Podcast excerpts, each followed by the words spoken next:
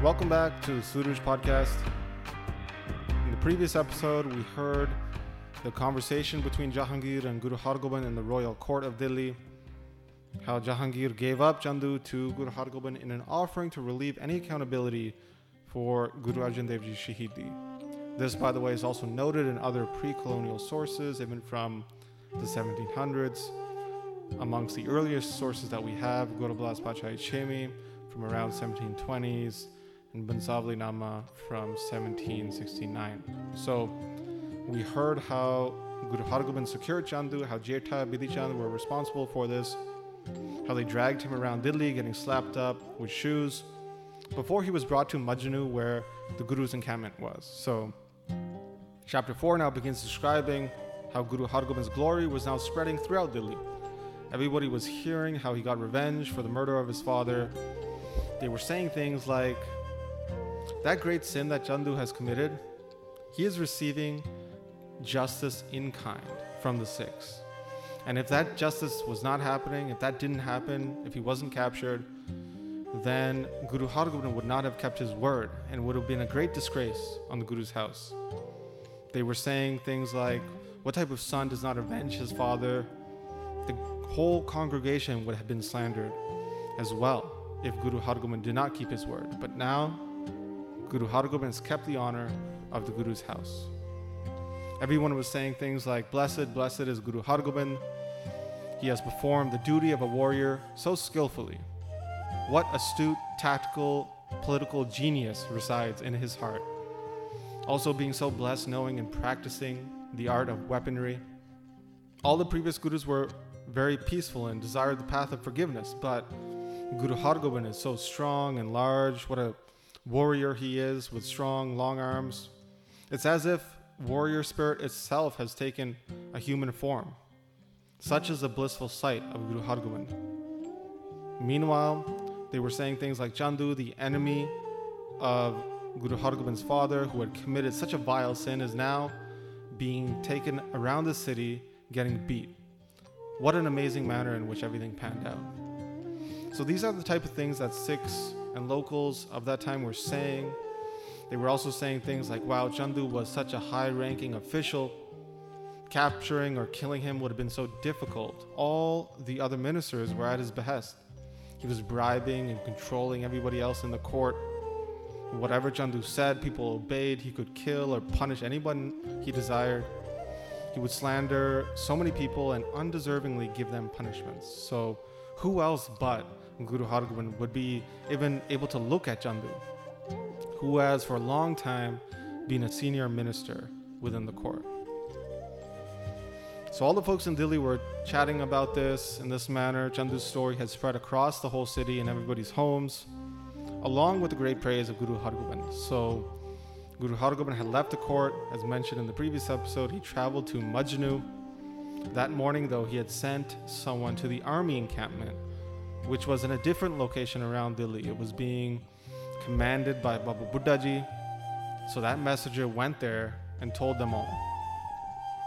Guru Hargobind has said that he has now arrived in Delhi at Majnu. You should mobilize the army with great happiness and arrive there.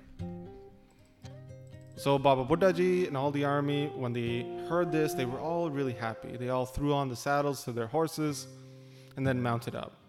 The battle drums of the army sounded off as they traveled to Majnu, where Guru Hargobind then saw them stream in. So since the time that Guru Hargobind went to the emperor, uh, he had established Baba Buddhaji as the commander of the army, and he remained there at that encampment, taking care of the horses and the troops. So Baba Buddhaji walked up to Guru Hargobind then, and at that point, and bowed down to the lotus-like feet of the Guru. Looking at the Guru, he was just in bliss. Guru Hargobind seated Baba Buddhaji with great respect, close to him, and at that moment as well, Jetha and Bidhi Chand, they had brought Chandu to Majnu. So Guru Hargobind was sitting on that throne looking down and saw how the Sikhs with their shoes were striking Chandu over and over again. He saw how dirt and debris was just rubbed into Chandu's face and how swelled up his face and head was from all the beatings. He saw how Chandu was tied up from behind with his own turban, his own bug, and how Jetha was holding him there, controlling him from behind. So battle cries of joy were sounding off now, saying, Blessed, blessed is Guru Hargobind, the great capturer of the enemies. Guru Hargobind saw this and then loudly shouted down at Jetha and Bidhi Chand, saying, Take this barking dog behind where all the horses are lined up. Tie him up to a piece of wood there. Just like how butchers keep dogs, keep him in the same way and feed him crap, just like how a dog would receive food. Tie him up harshly across that piece of wood. Relay my command, which shall not be disobeyed in any manner, to all the army, that everyone has to strike Chandu with great strength five times with their shoe on his face. So after this message was relayed to the entire standing army there, every single warrior of Guru Hargobind then had their own turn, walking up to Chandu and striking him five times in the face with their shoe. At that point, Chandu was knocked out after receiving this punishment. The warriors then, as Chandu was on the ground, started kicking him, swearing at him, cursing him at the same time, saying things like, Let's kill this great vile sinner. But then when Guru Hargobind heard that Chandu had been knocked out, he quickly commanded everybody. He said, Stop! Don't kill him just now. Don't kill him. Keep him alive. I desire to take him across many cities like this. Give him food like a dog and keep him alive for now. So Jetha heard this and opened up the cloth that had tied his hands up, and he basically nursed Chandu back to life a little bit here before having one of the warriors of the army appointed as the watch guard for Chandu, who would stand at the ready near Chandu with weapons drawn to keep an eye on him. So this was happening in the evening, and Guru Hargobind then at that point ate and then rested for the night. Guru Hargobind now slept beautifully and in peace. But again, he forsaked his sleep early in the morning, getting up in the last phase of the night, so in between 3 a.m. and 6 a.m. ish. He bathed and then sat in unflinching meditation. Meanwhile, the Rababis were all singing Asa di Var in the early hours, beautifully singing in the musical modes of Rag. In all the houses of Delhi, there was great excitement that spread across. Everybody woke up in bliss, and they all got together at Majnu. So as the sun rose now, Guru Hargobind opened his eyes from his meditation. He asked the servant to get his royal clothes, he then adorned this and then came out into the congregation and sat in the divan, in the court. Baba Buddhaji and all the other Sikhs bowed down to the Guru. All the warriors of Guru Hargobind's standing army were there, adorned with shields, swords, and other weapons. They were overjoyed looking at their commander in chief. Hardas, the main superintendent from the Gwalior jail, was also there, with the released kings that had come from that jail as well. They were all in attendance of the court, receiving the darshan, the divine sight of Guru Hargobind. In front of the court, everyone could see how Chandu was tied up in the dirt and filth, living like the dog of a butcher. Baba Buddhaji was sitting near Guru Hargobind and then said, Guru Hargobind, Mata Ganga is eagerly awaiting for news about you. You should think about this. She only has one son and she loves you very much.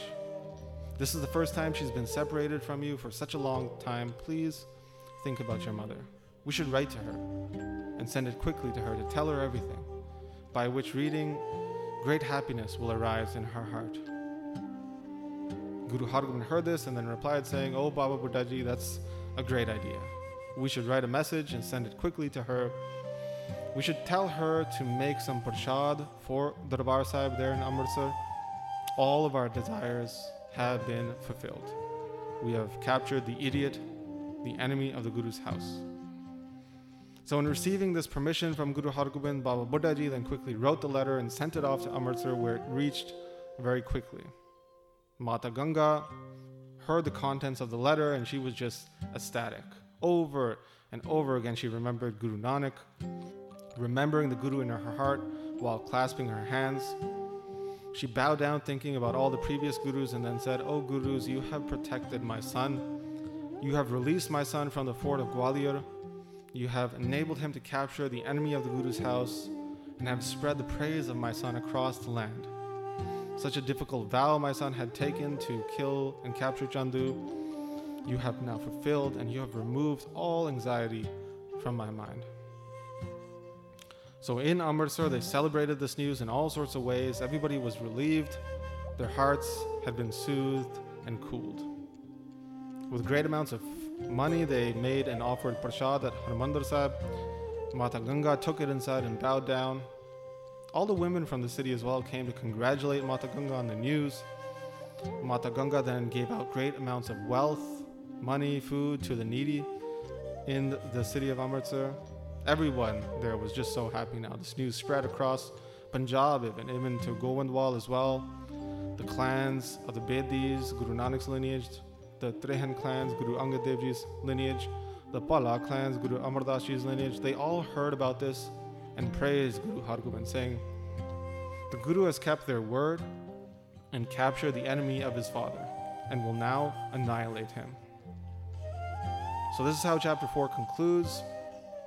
In the next chapter, we'll hear about the Guru's stay in Majnu, how he goes for a nice stroll along the Jamuna River, and how he tells his warriors why this part of Delhi is called Majnutilla. So that's where we'll pick up next time. But as always, we like to thank those who have been supporting the podcast through the Manglacharan Patreon page.